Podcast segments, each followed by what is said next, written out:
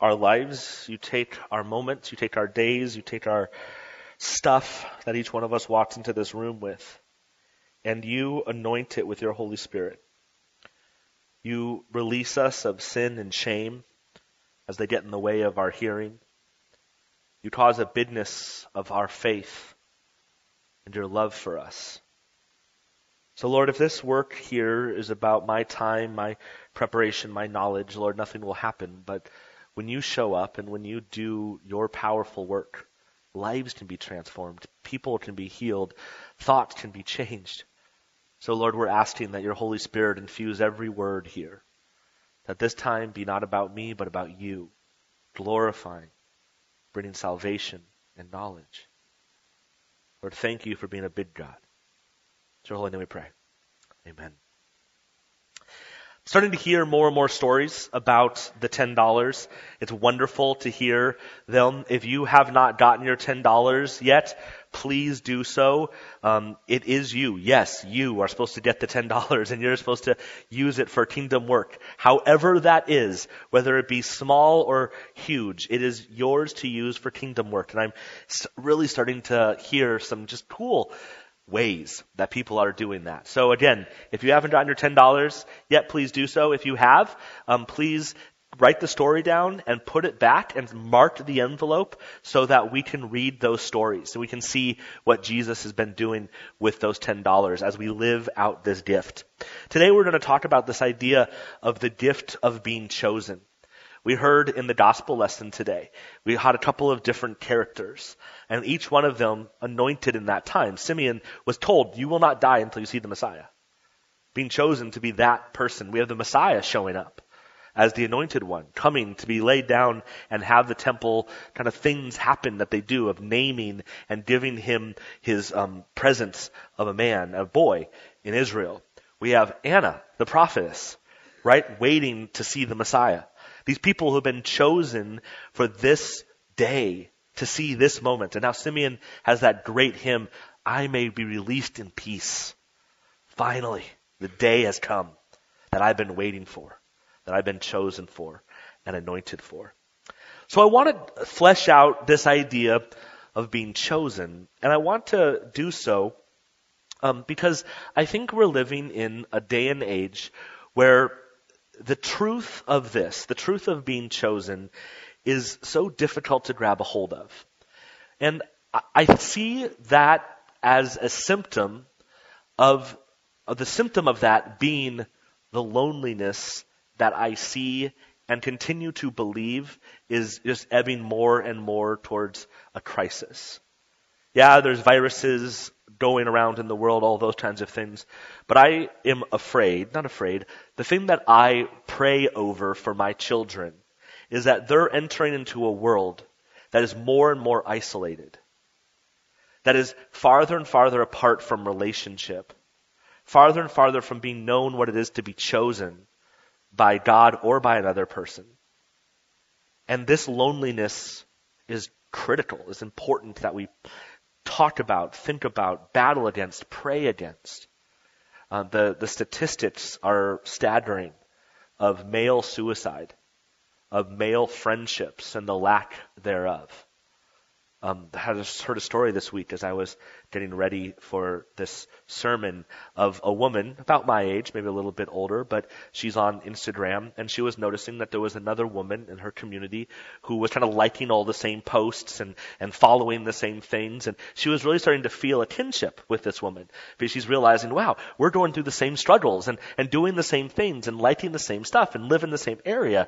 And she saw her at a party, at a mutual gathering, and she saw her for the first time in person. And she went up and she gave the lady a hug because she was excited to see her. And the woman backed away and said, I don't know you. Who are you? And it was at that moment that she realized that she was feeling this connection to this other person, but in real life there was no connection. That this manufactured relationship was substituting for something that's real. This relationship online that was nothing in the world. And so I want to talk about a particular verse today.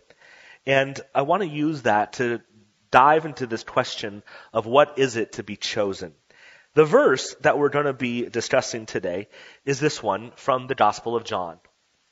No one has greater love than this, to lay down one's life for one's friends. You are my friends, if you do what I command you. I do not call you servants any longer, because the servant does not know what the master is doing, but I have called you friends, because I have made known to you everything that I have heard from my Father. Now, we're going to ask two questions of this text. The two questions that we're going to ask are these. Why did Christ use the word friend? You think about the plethora of relationships that we could have used. He chose friend. And I think there's something important there. What does that teach us, the fact that he used the word friend, about this idea of being chosen? Okay, so those are the two kind of questions we're going to ask of this text. Before we get there, I want to lay some foundations for you. I want to put some different thoughts on the table, and then we'll use those thoughts, hopefully to inform these questions, and then we'll leave here maybe just 1% different than when we walked in because of the work of the Holy Spirit. Okay? So, let's go. First reality is where I started. We need to recognize the fact that we are built for relationship. There is not one person in this room who is not built to be in relationship with other people. And relationships does not mean we need to be married. I need to have a spouse. That's not what this is. We need to understand the value and importance of relationship. We need to teach. We need to do the hard work of relationship. We need to recognize that we need friends and we need people around us. Especially you guys in this room. Because as you read, again, going back, men are bad at relationship. We don't value it the way it should be valued, and we don't prioritize it the way it should be prioritized. So just to put a very pointed edge on it, you guys in the room, do you have male friends? Do you prioritize those relationships with your male friends? Are you willing to sacrifice some things in order to make those relationships happen? And wives in the room, I would say encourage your husbands to do that. We need relationships. Second thought. This is an intimacy bullseye, or whatever we want to call it. But this is the way that we're going to think about and talk about relationships today. Think about these circles as they get closer and closer. They get more intimate and also just kind of some big buckets that we're going to use to talk about relationships with. Outside of the relationship bullseye there, strangers, right? Stranger could be somebody in India. It could be somebody down the street from you. You do not know them. They are unknown to you. They, they are somebody who's just another face on the street, a stranger. One inside from that, so someone we may have a relationship with. Let's go acquaintances. You know each other. You know each other's names. You probably share somebody in common. You see them at a party. Oh, good.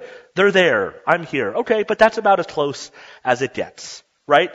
We have a lot of acquaintances.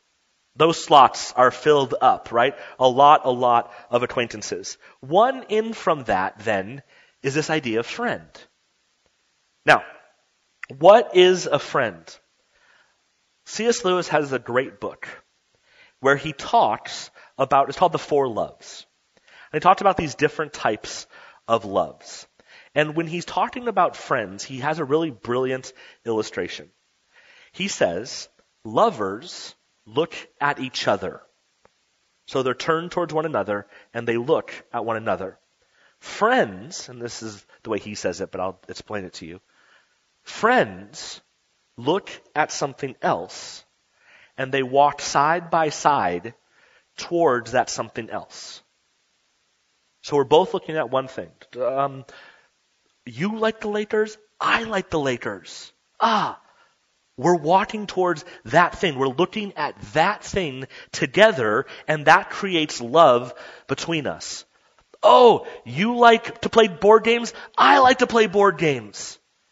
And we walk towards that thing together, right? So friends don't stare into each other's eyes. Friends look at something and they walk towards that. C.S. Lewis, in his wonderful way with words, says this, friendship is born at the moment when one man says to another, what?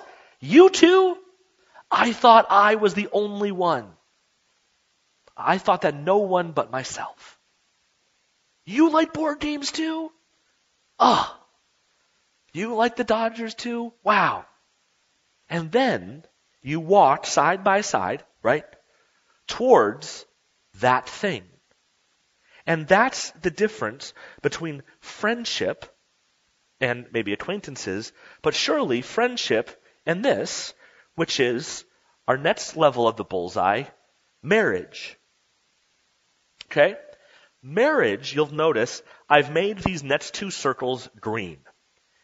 And the reason I did this is because these next two relational circles, I believe, are defined by oaths and vows. They are defined by the fact that the, a promise has been made over that relationship, which changes the nature of that relationship. So August 28th, 2009, Emily and I stood in front of a group of people and we made promises to each other. We made promises that no matter what life throws at us, we're going to continue to work through this thing together. That there will be highs and there'll be lows. There'll be all the sorts of in-betweens, but we're not going to give up. That brings with it a certain level of safety, right? A certain level of expectation, a certain level of comfort in those kinds of relationships. They're defined by vows. And then we have, at the most intimate, our relationship with God. Now, both of these, both marriage and a relationship with God, are defined by vows, oaths, covenants. God has covenanted to us. Here's a verse. I will make of you a great nation, and I will bless you and make your name great, so that you will be a blessing. I will bless those who bless you, and the ones who curse you I will curse. And in you all the families of the earth shall be blessed. This is called the Abrahamic covenant that God made with Abraham in the book of Genesis. God promises to bless his people. He will not give up on them. He will not let them go. He will be with them. Now, when we look at these circles here, we realize that although both marriage and God are defined by covenants, God is on the inside because he doesn't break his promises. God's covenant to us is steadfast and sure. When God says it, He will not break that promise. And so when God says on the cross that I am for you, died and resurrected for you, that doesn't go away. That covenant stands at the core of who we are. And we know, unfortunately, marriages are made up of two sinners. Right? One of my um, Fuller professors had a great quote. He says, The problem with marriage is that the second you enter into it, you double the sin problem. Before, I was just having to deal with my sin. Now I have to deal with my sin and Emily's sin. And then we produced three little sinners. And so our house is just full of five way sin problems all the time bouncing around. And we know, though, that although this relationship is defined by covenant, because of sin, that covenant is very often broken in this world. But ideally, in that form of marriage, and God uses the illustration of marriage all the time. Genesis 2, he establishes marriage. Revelation, he talks about the church being the bride and Christ being the groom. He uses marriage illustrations throughout his parables. So he talks a lot about marriage. He uses the safety and security and the love found in marriage as a beautiful illustration of the of Christ to his church. But he chose not to use it here. Why? Remember our verse we're talking about? No one has greater love than this, to lay down one's life for his friends. You are my friends if you do what I command you. I do not call you servants any longer, because the servant does not know what the master is doing. But I have called you friends, because I have made known to you everything I have heard from my Father. Let's just, for a, a mental fun game, pretend he said spouse, husband or wife. What if, let's replace the word friend with spouse. What if that's what Jesus did? I think the change in teaching it would do is this. If I said, I lay down my life for Emily, you all would go, Of course you do. Right? You, you vowed to do that. You've covenanted to do that. To lay down your life for her. That's defines your relationship. But now, if I say, I lay down my life for Marco, what would you do with that? You'd go, wait, Marco? Now, not because he's not a great guy, but you'd go, he's just your friend. Why would you do that for your friend? And I think that's exactly the point. The expectation of laying down our life for our spouse, for our covenanted relationship, is always there. Defines that. But friendship is optional. Um, Lewis says it like this I have no duty to be anyone's friend, and no man in the world has a duty to be mine. No claims, no shadow of necessity. Friendship is unnecessary. Like philosophy, like art, like the universe itself, for God did not need to create. It has no survival value. Rather, it is one of those things which gives value to survival. I don't have to be Marco's friend. And we all have friends in our lives that come and go, right? We have people who come into our life for a season, it's been wonderful, and then for whatever reason, they move away, um, dynamics change, you get into a big fight, who knows what happens, but that friendship separates itself out, right? But in a friendship, what you're doing, if you're willing to lay your life down for your friend, you are not doing it because of covenant, you're not doing it because of vows or because of obligation. You are simply doing it because you see that person and you value them. I believe you're worth it, Marco. I believe who you are is worth it, and I'm willing to die for that. And in saying that, I think what comes with it is this understanding that if you're willing to do that for your friend, and you're the friend who's receiving that gift, now let's talk about feeling chosen. Right? Now let's talk about the fact that Christ looks at his people and he says, Greater love has no one than to lay down his life for his friends.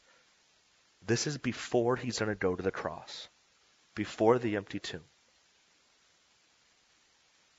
And you know, if someone laid down their life for their friends, how incredible a gift did that friend give to that friend?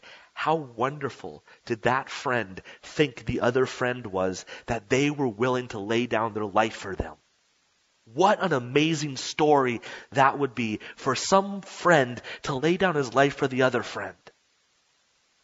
And then, in Jerusalem, at Passover, Christ does that for his people. And on Easter, he resurrects. And in doing this, I think he looks at his people, all of us, and he doesn't just say, I'm not just vowed to you. I'm not just obligated to do this to you. I'm not just covenanting with you because you're my bride, the church. But I choose you, friend. I see you. I want you. I know you. And I want to die for you. Greater love has no one than this, than to lay down his life for his friends. And I call you friend now. So, why did Christ use friend?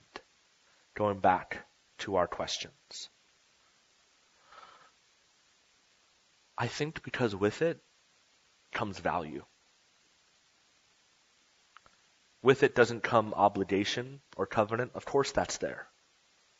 Of course Christ has covenanted to us. He has given himself to us because he's part of the Godhead.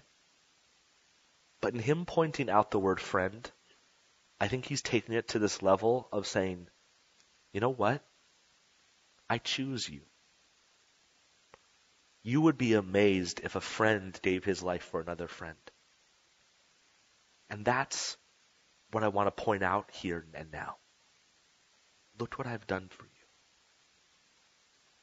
And so we can walk around with the knowledge that we are not only covenanted with, we're not only um, in a vow with, but we're chosen. We're the beloved.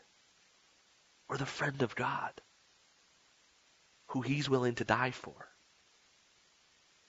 And then we, here in this room, we can be called friends to each other. Although some of you like the Lakers, others of you like the Clippers, some of you like the Dodgers, right? We can still call each other friends. Why? Because look what stands at the center of what we look at together.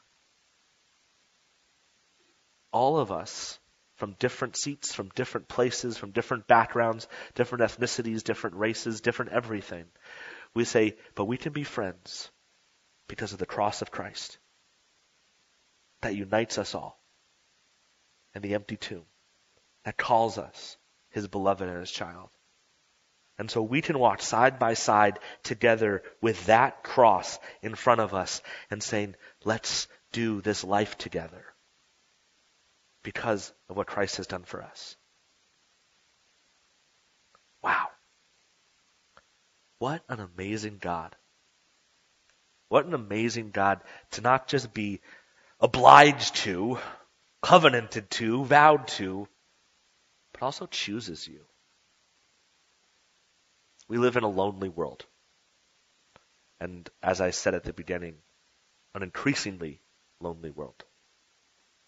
We live in a world where people do not feel chosen, do not feel seen, do not feel wanted. We have a God, we have the story, we have a message that can battle against that loneliness by reminding people that they're chosen by the King of Kings and the Lord of Lords. That he not only calls them son and daughter, but he calls them friend. That's the good news that we have and that we can share. Let's pray together. Lord, thank you for not just calling us son and daughter, but thank you for calling us friend. thank you for that beautiful passage. That you lay your life down for each one of us, your friends. And that you have seen us and you value us. Lord, help us as your friends to gather together, to fix our eyes on the cross and the empty tomb, and to walk side by side together, each with our different stories, our different baggage, our different stuff, our, our different ethnicities, our different um, heritages, our different jobs. But you can be the center point upon which we focus. And in that, all of the differences fade away. Lord, I also want to take just a moment to pray, especially for the men in this room.